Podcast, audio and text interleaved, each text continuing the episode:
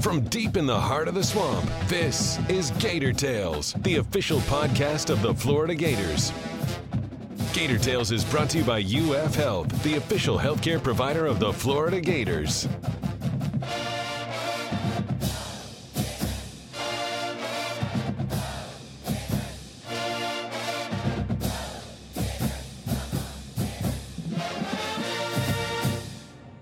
Welcome to Gator Tales. I'm your host, Adam Schick.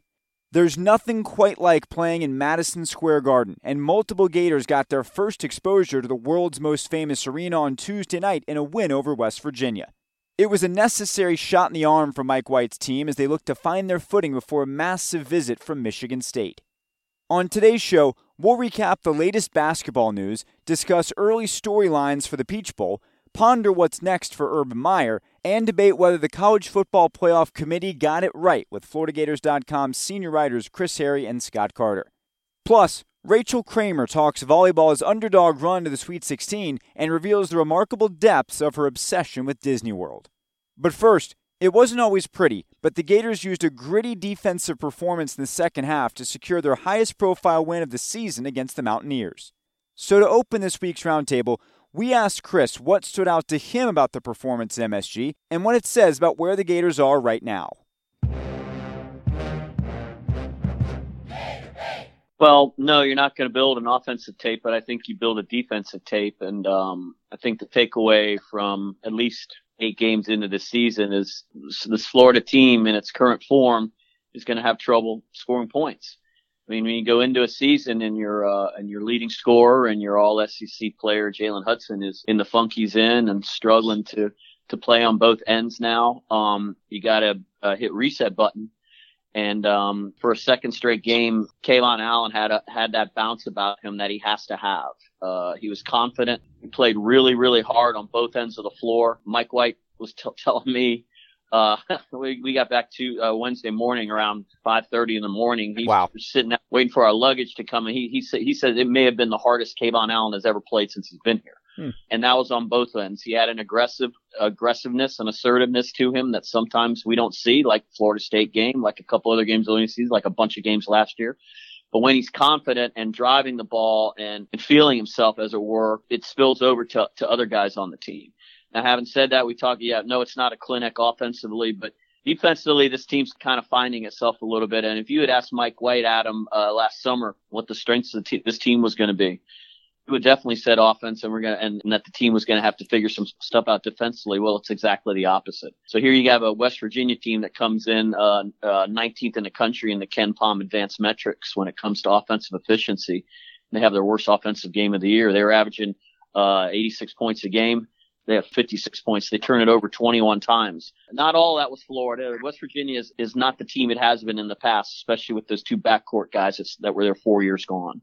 But Florida needed a win. They played five high major teams this year, or, or excuse me, they played four going in. They'd only won one game against a Stanford team that's probably not very good. You know, they lost to Florida State. They lost to Butler. They lost to Oklahoma this is something they can hang their hats on, and certainly uh, uh, they need some hat, some hat hanging thing uh, with Michigan State coming in this week because Michigan State is a totally different animal. They're they're not in in a down year. They're not rebuilding like West Virginia is. They're a constant across the board, mentally tough, physically tough, defense first uh, program, and certainly one that's capable to score points. But Mike White has something to build on. Uh, after this game, now they see if they can continue, but there's there's still certainly some things that they have to figure out. You mentioned KeVaughn Allen, and I was going to ask you about him, but since you sort of addressed that, I guess I'll turn the, the focus to the younger guys. Given how much Mike White preaches defense and the offensive talent that the newcomers clearly already came in with. How encouraging is it to see that the younger guys are buying into that defensive mentality and that they're bringing that kind of effort on the other side of the court? I want to say it was the North Florida game. So let's talk about those younger guys. I don't think there's any surprise that Andrew Nembhard was the starting point guard from from day one. I think a lot of people expected that given Florida had no proven backup to Chris Chiozza last year. So here's Andrew Nembhard, a five-star prospect who is certainly hasn't done anything to disappoint. I mean, the guy is a is a stat line stuffer. He's mature beyond his years. He's his ball security is exquisite. The more you watch him, the more impressed you are with him, with his poise and his pace, the way he, the way he plays. I think he could play any way the Gators need him to play, but right now he's playing how they need him to play in terms of that pace. The other young guy, obviously, Noah Locke is in the starting lineup already. I don't think anyone expected that because I don't think anybody foresaw uh, what was going to happen with Jalen Hudson to date. But last week against North Florida, Noah Locke came out of the game and was hyperventilating at one point hmm. because he had to play so because he was playing so hard. And uh, I, I talked to him a little bit in the days after that, and he was saying, I, I never mind being taken out of a game because at the point I come out of the game, I, I usually don't have anything left to play with.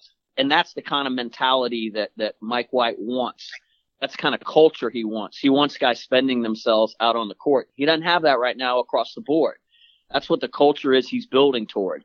So you have those guys. You have Keyontae Johnson, who, while is wildly athletic, he needs to pick up his motor a little bit, and I think he did uh, against West Virginia. I mean, it was a game that was kind of open floor and spaced uh, up and down a little bit, and that plays more to what he's what he's good at right now. He was four or five from the floor. He scored nine points. He had four rebounds, and he had four steals in 19 minutes. So those are your three young guys. They have three really, really good young guys coming in next year. So I know I don't want to jump ahead, but there's some things about about this team and about the future of this team that look pretty promising right now. But uh, Mike White now has no problem trusting those younger guys, obviously, because two of them are starting, and the third one is uh, is playing a huge part off the bench. Let's jump ahead to what's immediately in front of them, which is this game against Michigan State that you mentioned.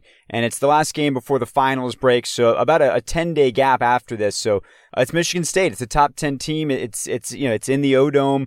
Uh, a real opportunity here, Chris. What does Florida have to do to capitalize on this opportunity, and, and where are the matchups that are favorable to them? I don't know if there are any matchups that are favorable to them, to be honest with you.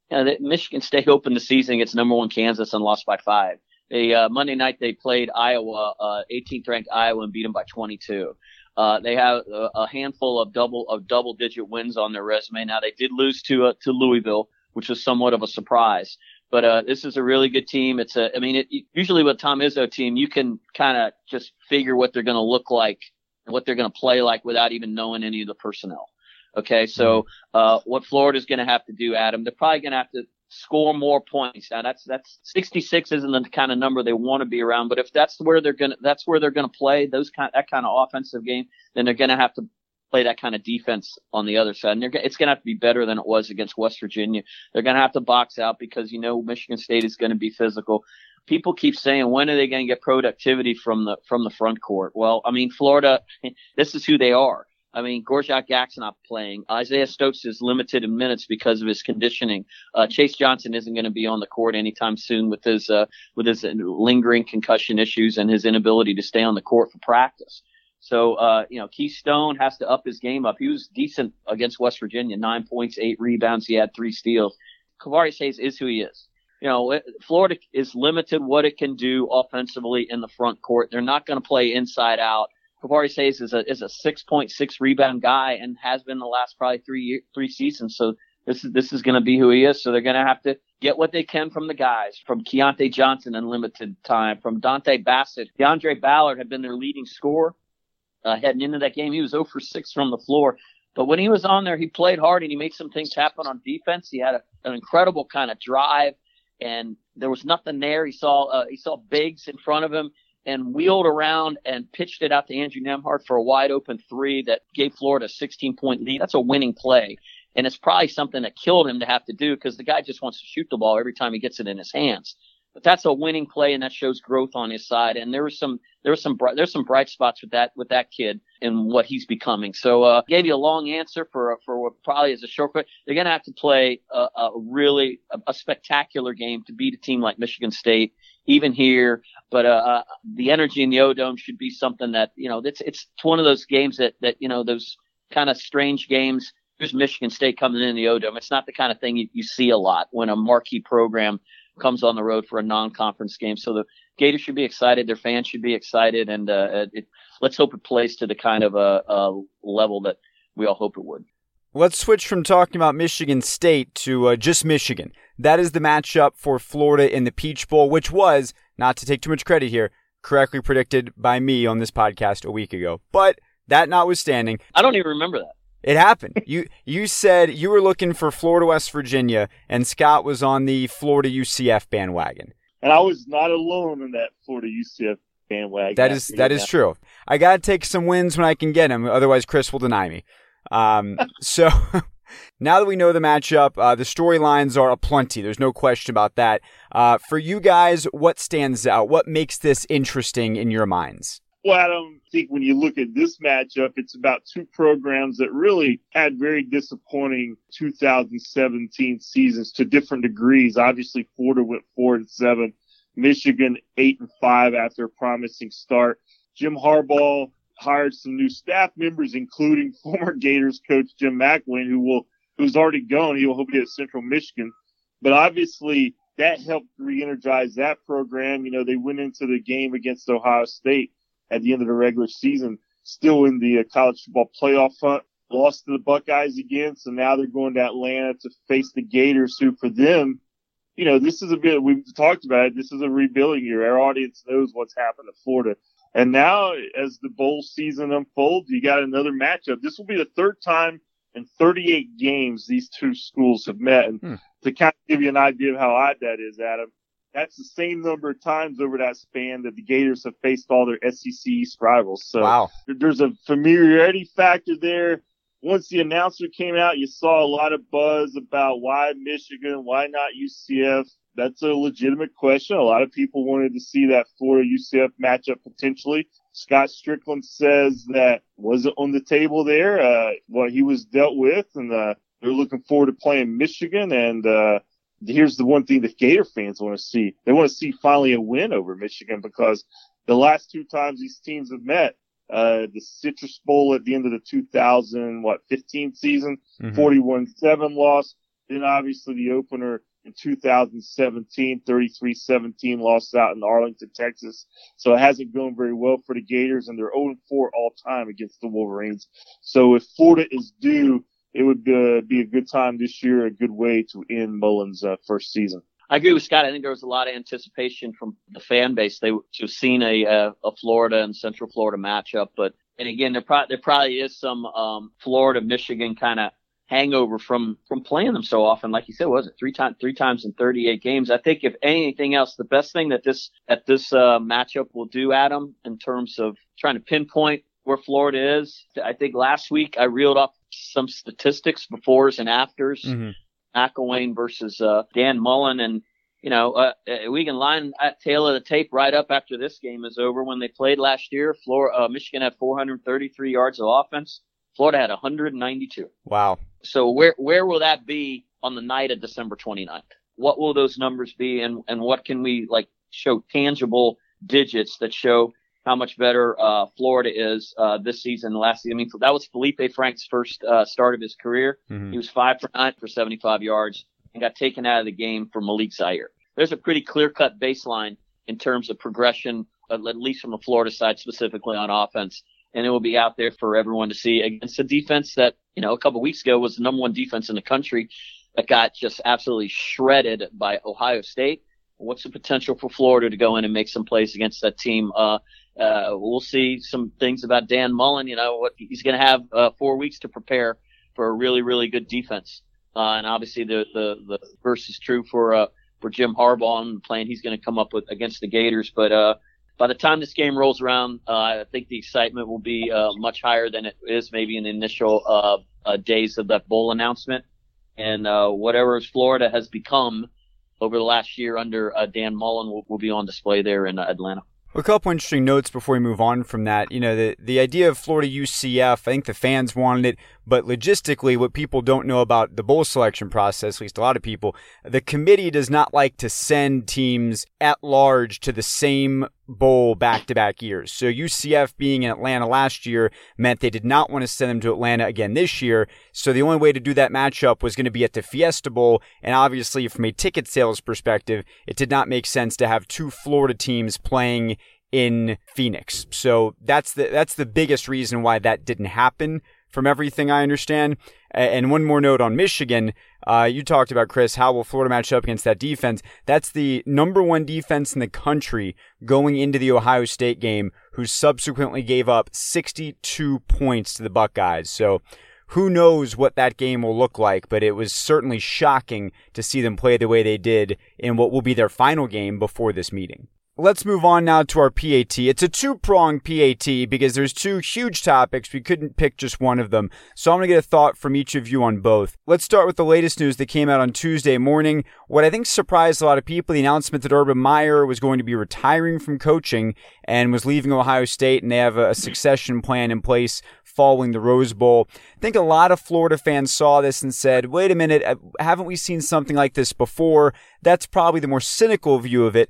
Others think this really is the final time. It's different in this instance. Uh, for both of you, what do you think? Is this the last time Urban Meyer is going to coach, or are we going to see him again sometime and maybe even the near future on a sideline? You know, Adam, this is my just personal thoughts. Urban Meyer's 54 years old. Uh, he's still a pretty young guy. It's been a very tumultuous season for him at Ohio State. Obviously, the three game suspension uh, with the uh, Zach Smith uh, situation, then some uh, damaging media reports and other issues throughout the season uh, that has really uh, caused a lot of stress for him. I mean, people have talked about a lot about his demeanor on the sideline, how during some of the games he's looked kind of out of his mind, for a lack of a better word. And I think he needs the time away. I think it's a good time for him to step away. But as you know, as Florida fans know, uh, we've been down this road before. So you talk about that cynicism uh, that surrounds Urban Meyer. I think that's just natural instinct from people who follow his career. A great, great coach. You cannot argue the results. The issues that a lot of people have are the methods that he mm-hmm. gets those results. I'll be interested to see like everybody else. I mean, I just see him coaching again at some point, whether that's, I, I still think he's more suited for the college game with the way he runs a program and his tactics. I don't know if we'll ever see him in NFL, but you know the way this game works. Uh, someone of his stature, someone with his success, there's going to come a point when someone picks up a phone who's looking for a, a head football coach, and they're going to make that call to Urban Meyer. Uh, might be next year, might be three years. He's going to take that call, and it just depends on how he's feeling that day, maybe whether or not he gets back into it. But as much of a competitor as he is, and from what he's accomplished in the game, I mean, uh, I just I just have a hard time thinking that we've seen the last of him on a sideline. I didn't see Urban Meyer's uh, press conference. Uh, my only intel from it was from uh, what what I saw snippets of it on on social media. But I, I believe that it, to the question of whether he was going to coach again, at one point he said, um, "I think I've coached my last game," but at another point he may have said, according to what I saw on the on, on social media. It's a complicated question. Mm-hmm. But he's a complicated person in many, many ways. Just by saying the word, it's a complicated question. He's he's left the door open. I'm in agreement with Scott. I I, I don't think it's going to be three years from now. I think he'll get his little R and R, whatever that might be, and I, I don't think he's a big R and R guy. Mm-hmm. I mean, for his R and R, the last time he had to go, he had to fly back and forth from ESPN every weekend, and missed a lot of the stuff that he said he was going to sit around the house for. Now, I, I certainly don't know the ins and outs of this particular um, uh, health issue that he's dealing with, and it looks like he's in incredible pain. Most of the time, it looks like he's in pain when his team's losing the game. Mm-hmm. Uh, I believe he'll be on the sidelines. I don't think it'll be next year, probably a year after that. I wouldn't be surprised if an NFL team makes a run at him, maybe the Cleveland Browns. Again, to Scott's point, I think he's probably more of a college coach than a pro coach, but all these guys have egos. All of them have those itches to scratch. We've certainly seen it in these parts plenty of times relative to a guy going from college to the pros. So um, I, I do not think that he's coached his last game, but I do believe it's a it's a it's a complicated issue. And I'm, I'm with you, Chris. I think 2020, I think Urban Meyer's probably back on the sideline. A lot of people think if you look at the landscape, 2020 USC makes a lot of sense if you look at the situation Clay Helton's in right now. Perfect fit. Uh, uh, I'm, I'm sure that they'd be doing backflips to, to have someone like Urban Meyer come in come into that league. Two years from now, when he takes that job, you can remind us again of how you made that prediction. Thank you. Thank you. Second part of our PAT, it's the discussion every college football fan's been engaging in all week long, and certainly all of us are college football fans first and foremost. Uh, the committee, did they get the playoff right? I think they did. What do you guys think? Yeah, I, I do think they got it right. There was that late movement with Georgia everybody's starting to get on Georgia. Like, hey, they should be in there the way they played Alabama. Uh, my take on that is they lost. Uh, yeah. They won that game. Exactly. Uh, if they won that game, certainly I would have said Georgia deserves to be in there, and I would have no had no problem having Alabama still in there after that loss. But when Georgia lost that game, I think Oklahoma was a deserving team. Uh, I've never been on this uh, UCF bandwagon in, the playoff. I don't think their schedule stacks up. I don't think Ohio State has the resume that Oklahoma does. Uh, again, I think they got it right. I'm looking forward to see how it plays out. And, uh, I still think that, that we'll be talking about Alabama and Nick Saban winning another national title. Um, I think they're a best team, but I do think they got the three other best teams in there with them. The subject of Georgia and the and the fist pounding about Georgia. I, I once they had the second loss to Scott's point and to your point, Adam. Um, yeah, I mean, I don't even think there's a discussion, but for some reason, mm-hmm. because they lost another close game to Alabama and people bringing up what happened last year with Alabama, just a, a, along the way, the most important thing and the thing you just say to Georgia fans to to quiet them down, although I guess it didn't, is is the LSU game. That was a bad loss. Mm-hmm. They lost by 20 and turned the ball over four times. So um, just like that was a bad loss, the loss that kept Ohio State out was their loss to Purdue, which was a 30 point loss. So uh, uh, uh, ugly losses should count, mm-hmm. and they did in this particular circumstance. And uh, if if uh, uh, you know Oklahoma had a had a bad loss to Terra, I don't say it's a bad loss. They lost to a top ten team on a field goal go. at the horn. Yeah, the field goal at the horn, and and they righted that loss by winning the rematch. So uh, I think it was correct across the board. I still don't like the 14 thing. Mm-hmm. Um, I'm I'm much rather they double that bracket, but that's a story for another day. And I do believe it'll happen eventually. I remember sitting in Steve Spurrier's office over and over again, or him at press conference talking about eight teams, let him play. He he actually wanted 16, I think.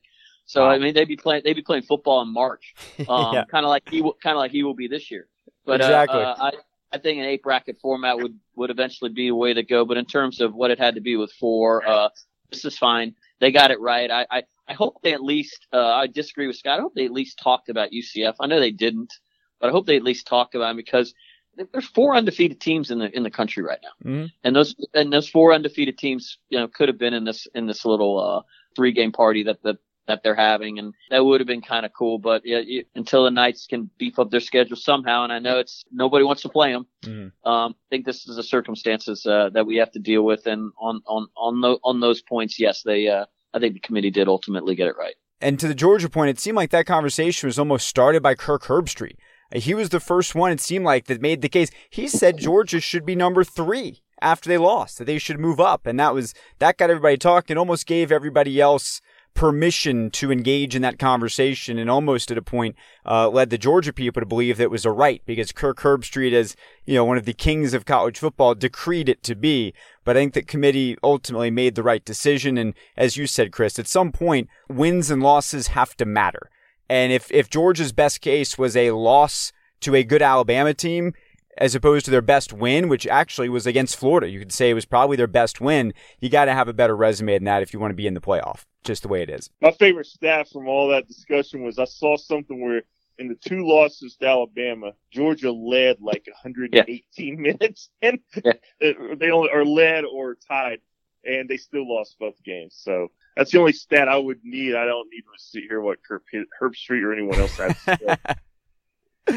Very good points. Uh, I'm glad we're all in agreement. This is a good way to wrap. We all agree on this topic. This does not happen very often. So we'll just go ahead and say everyone make sure to follow Chris this weekend. He'll be tracking everything related to Florida, Michigan State and the O Dome. And you can follow both these guys at Gators Chris, at Gators Scott on Twitter. Thanks so much, guys. Thanks, Adam. Thank you, Adam. For a team that came just two sets from a national championship last season, it was surprising to see Florida volleyball on the road this past weekend in the first round of the NCAA tournament. But seed or no seed, the Gators showed their talent and experience make them a formidable foe at any venue, and now they're back in the Sweet 16. As they prepare to head to BYU for Friday's showdown with the Cougars, we spoke with junior Rachel Kramer about her life, how volleyball was truly a family matter, and the Gators' unusual mindset entering the tournament.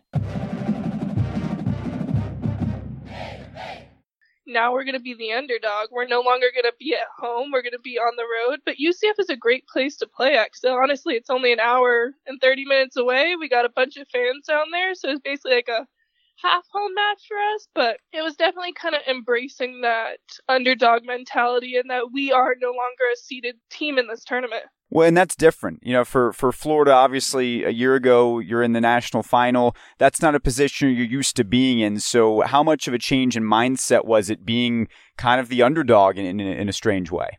I've never been an underdog since I've been at Florida. You kind of never think of Florida as the underdog in any tournament. Sure. I mean, all of our sports are awesome here on campus. So it was definitely different, but I think Mary Wise did such a great job of just preparing us for that and just kind of knowing that we were going into battle and just doing all. She loves to do analogies. So right now, our analogy is we're climbing up a mountain and each step of the way it's just one step at a time and we're slowly going to get there and every single match, every single practice is us just like inching towards the top of the mountain, and the top of the mountain being that national championship and winning it. So she's so awesome with analogies, and she really makes sure that our team is mentally prepared for being on the road and not being seeded. And I think she does such a fantastic job taking on FSU in the first round of an NCAA tournament is is pretty intense. It's a it's kind of a crazy way to start your tournament run. Uh, what was it like emotionally having your first tournament game be that type of rivalry showdown? It's always interesting because we always played in the beginning of the season, so it's always an opponent that we've at least played once, which is sometimes nice. Be honestly, it was really nice because we could look at past film and what did we do so well against them, what did we not do well, so I think that really helped us already having in the mindset, well, we played them this year. We've played this roster this year, and how can we play them better? And I think we definitely took on the mindset of this is an advantage. It's not a disadvantage playing your rival because you've already played them. So many teams in the tournament you've never played before, you've never seen them before, you don't know how you're going to match up. So for us, it was almost like this is a fantastic opponent for us because we can really hone in on what they do well and try to negate it. And I think we did such a good job of that in that first match of just knowing what they were going to do before they did it. Once you're into to tournament mode like you are now, how much do you rely on your past experiences? Like how much do you think about okay, well we were in the finals last year, so being on the road for the first round, that that's not that big a challenge. I mean, how much do you lean on that experience when you get to this stage? Uh, honestly, a ton, and especially because we have so many freshmen on the team, it's almost like the upperclassmen have to share those experiences. Being in the Final Four last year, we try to tell stories of what it was like, what it felt, and even this season, we played at Nebraska, and playing them at home is such a kind of a hostile environment because they sell out their arena so well and their fans are amazing. Mm-hmm. So it's kind of like we can lean on things that even happened this season for our freshmen that haven't had those Final Four experiences, experiences from last year. But I know personally in my game, I've grown so much over the years that I've been here at Florida and kind of taking every match and soaking it in and just kind of like knowing what I did well in the past tournaments or even past season and trying to improve upon it this year and use that experience to my advantage. I want to talk about you a little bit now. We're going to take the focus away from volleyball. I'm, I'm curious if you can tell us about your family, where you grew up, and, and some of the, the early details. So, um, I'm from Phoenix, Arizona, a long ways away from Florida. Yes. I have an older brother who's three years older than me, and um, we kind of lived at the same house my entire life in Arizona. I've never moved, so moving away for college was different. But my family is so important to me. My parents are my greatest supporters. My mom was my first coach for volleyball. She played in high school and college. She played at community college in Arizona for one year. Hmm. And she was my first YMCA coach. So for the fundamentals of what I learned from volleyball came from her. And honestly, my height, I'm six eight, and my mm-hmm. dad is six eight, and my mom is six foot. Wow. So get the height from both of them, but I definitely take more after my dad. So it's kind of funny because who I am now is such a mix of both my parents. And it's fun to say that my first volleyball coach was my mom. And for the longest time, it was for three or four years. She was my YMCA coach before I decided to play club volleyball um, when I was 13. But for the longest time, she was the person that kind of drove me into volleyball. So is that what got you interested in the sport? I mean, did you wake up one day and say, I want to play volleyball? Was your mom like, hey, here's something I think you should try? Yeah, it was definitely more you should try this because I tried a bunch of sports when I was younger. I did gymnastics when I was little. And my gymnastics coach had told me, I think you're going to be too tall for gymnastics. I don't think you should continue.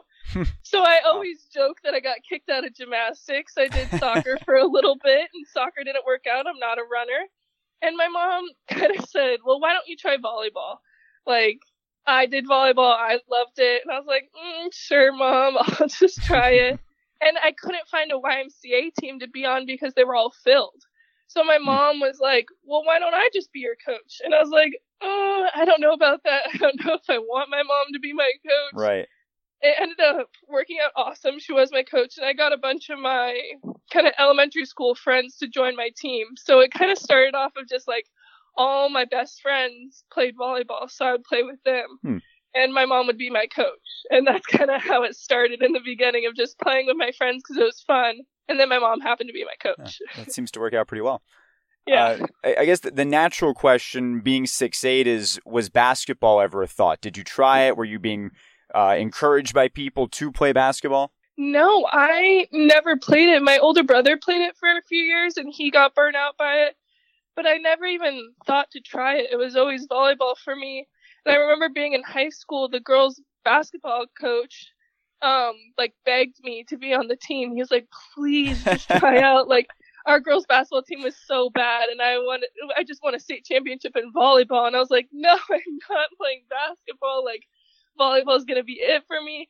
And he would beg me to be on the team, but that was like the only person that has ever truly been like, Oh, you should play basketball. It has always been volleyball my entire life. Huh. Well, so that, that sort of ties into to this question, which is I'm sort of playing into stereotypes, right? You're very tall, so I assume you play basketball. I'm curious since you've gone through life being so tall, what are the advantages and disadvantages to, to being six foot eight? Definitely the advantages come within sport, just being so tall, especially in volleyball.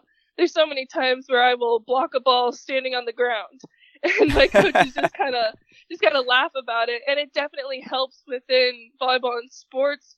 But my grandfather, who was six six always said that height was his biggest advantage in business because people would always remember him for being tall George, not just George. They would always remember him for his height. So I'm kind of looking forward to that within growing in my career hmm. of just seeing like people remembering me because of my height.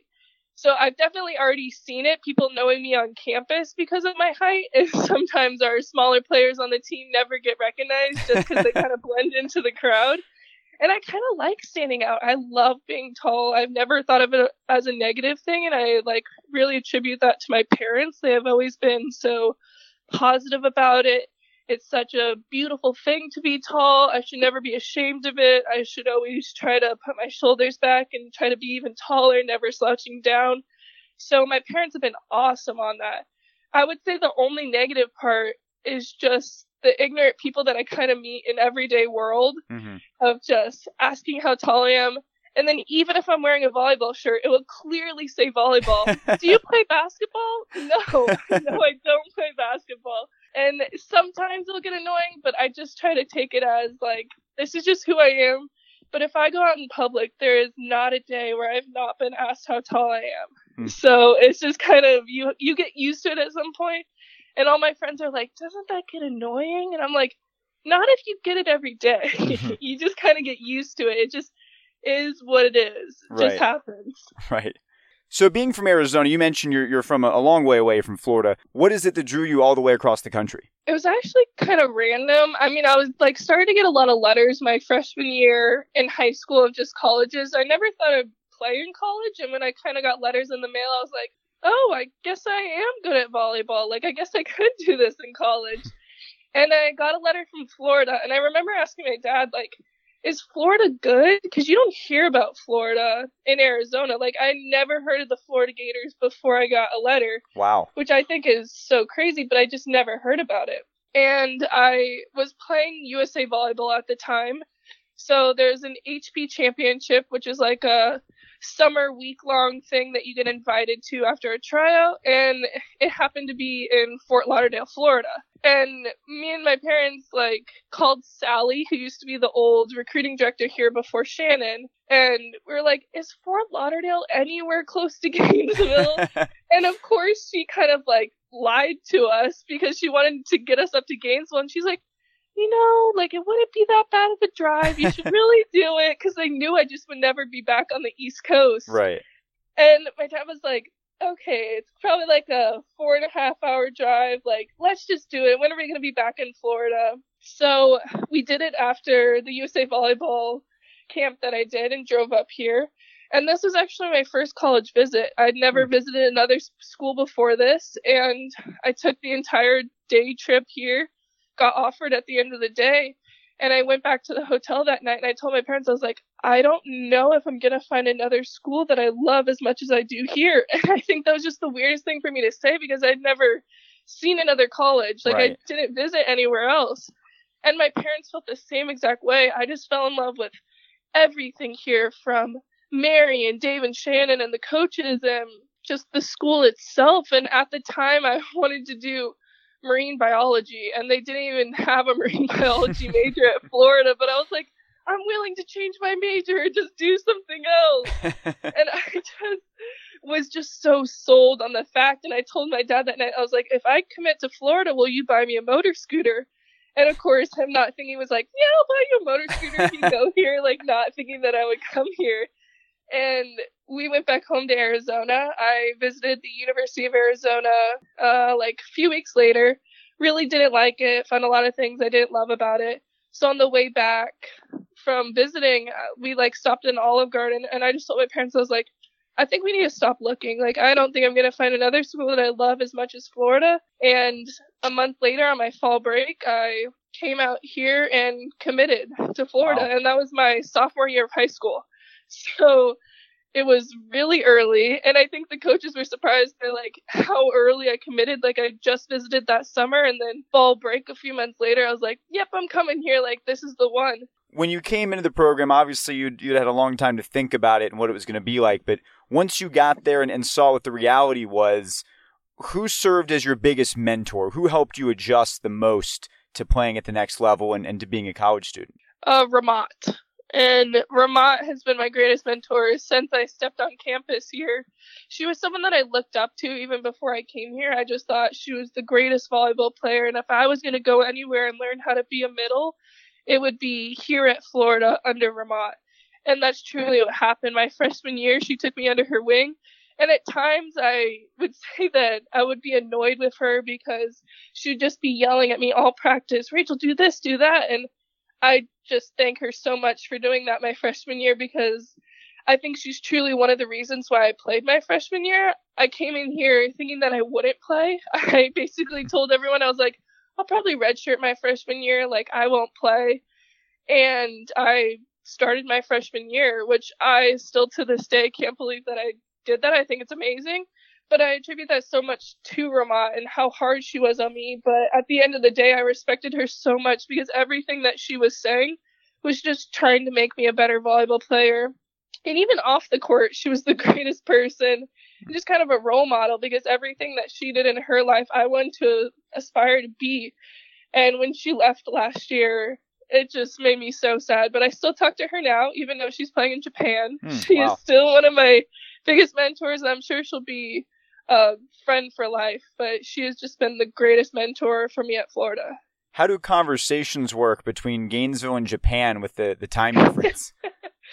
you know, it's not easy being now that it's 14 hours. Wow. So a lot of times she would be calling me in class. I'm like, Ramona, I can't answer. I'm in class. so now we've kind of decided that Monday nights are the best. So it's my Monday night and her Tuesday morning.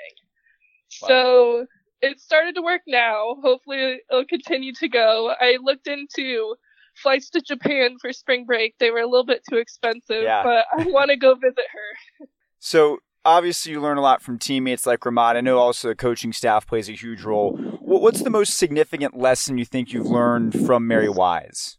Honestly, I think it's the empowerment that she has in women. It's not even volleyball. She's just the biggest advocate for being such an independent and proud woman and just knowing that you can support yourself in life. You don't need anyone else and just being so successful and kind of being so humble about it. Like whenever you ask Mary Wise about an award or she gets 800 wins, what do you feel about that? she never puts it on herself. She always puts it on other people. So that humble attitude, I just admire so much and from her. And I've learned so much about that. Like anytime that I get a personal award, like that's great, but I'm not the one who always earned it for myself. My teammates around me, the people around me. And I think that's one of the biggest things that I've learned from Mary that you just, it's not a selfish thing.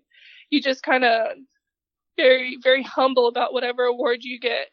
And it's kind of funny because anytime you bring something up to her about her accomplishments, she doesn't really want to talk about it, mm-hmm. which is the funny thing. It's just, it just, it is what it is, and you don't really talk about it. And she has all these amazing accolades, and she's been here forever, but she's always looking on in the next game, the next season, and I just admire that so much about her.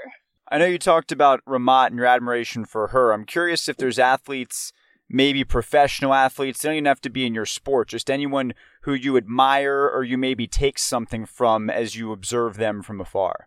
When I was younger, it was Steve Nash on the Suns. Hmm. Growing up, my dad was a Suns fan, but he was also that humble athlete, never cocky about whatever whatever accomplishments he did.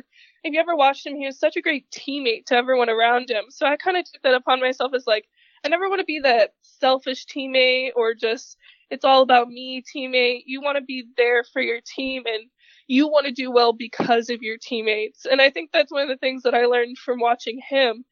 And I'm sad he doesn't play anymore mm-hmm. because he was amazing to watch, especially growing up. He also had phenomenal hair. oh, for sure. Next level hair for a basketball player, no question. So being in Gainesville now compared to growing up in, in the Phoenix area, what are some of the biggest differences between those two? Gainesville is definitely a smaller town. I'm used to having my big city kind of there's so many towns within Phoenix and everywhere around there you can basically go wherever you want. And being in Gainesville, I kind of felt trapped sometimes. So I asked my parents for a car after my freshman year so I could get out of here and just kind of leave Gainesville because sometimes I would feel like I just can't stay here. Like I need to go see other places, visit other places. So I mm-hmm. actually got a Disney World season pass. Oh wow. And I go to Disney World a ton to try to get out of Gainesville. But I think that's one of been one of the biggest adjustments of just living in a smaller town. I like it because more people know you and it's just kind of like more of a family type feel. But at the same time, I really miss Phoenix and like the big city feel and just there's so many things to do always. There's so many people. So I love both, but I do miss the big city. As we wind things down, now that I know you invested in a Disney pass, I have to ask some Disney questions because that's a sizable investment. So you you, know it needs yes. to it needs to be justified. Uh, oh, I'm yes. curious, what is your favorite park? Magic Kingdom. You're old school, traditional. traditional. My teammates always make fun of me because I always go down there by myself. I'll go for like literally two hours. Like I'll spend four hours driving in the car, but I will be there for two hours, ride like two rides, and come back. I just need the mental break sometimes, and I think that's the greatest thing about it. Just kind of get the mental break, ride a few rides, then come back to Gainesville, and I feel so much better. wow. Favorite rides? Um, Space Mountain, I love. Mine Train, I love. I'd say those are my top two. Those are long lines. That's if you go down there for two hours. I don't know if you have time to even get on both of those. I know exactly. I went last week and just rode Space Mountain and came back. I hope it was a really good ride then. it was awesome. I loved it. okay, final thing for you. Uh, we'll bring things back to volleyball just in terms of the matchup with BYU, what are you guys preparing for? What does that look like as you uh, you study some film? Definitely, BYU is an awesome team with some really good outsides, and they're really quick, especially if their arm swing. So we're preparing this week a lot on our blocking because we know that'll be a huge part of the match and what we need to do to be successful. So we've looked worked a lot on being quicker up top of our hands, trying to get over the net faster, and BYU's got a pretty good offense that they spread it out a lot. So I know our serving will be key to try to get them out of system. Basically, things that we've been doing all season. We're just kind of sharpening the blade and just kind of forming it into how we can best prepare for BYU and beat them. Well, Rachel, we really appreciate your time and uh, wish you a lot of luck out there on the West Coast coming up this week. Thank you. And that's going to do it for this week's show. If you haven't already done so, be sure to subscribe to Gator Tales in the podcast app of your choice, and please leave a review to help us continue to grow. Follow all the action this weekend as volleyball battles for another trip to the Final Four and basketball tries to topple Sparty in the O-Dome. Then come back next week as we'll break it all down. Until then, I'm Adam Schick, and I'll see you in the O-Dome.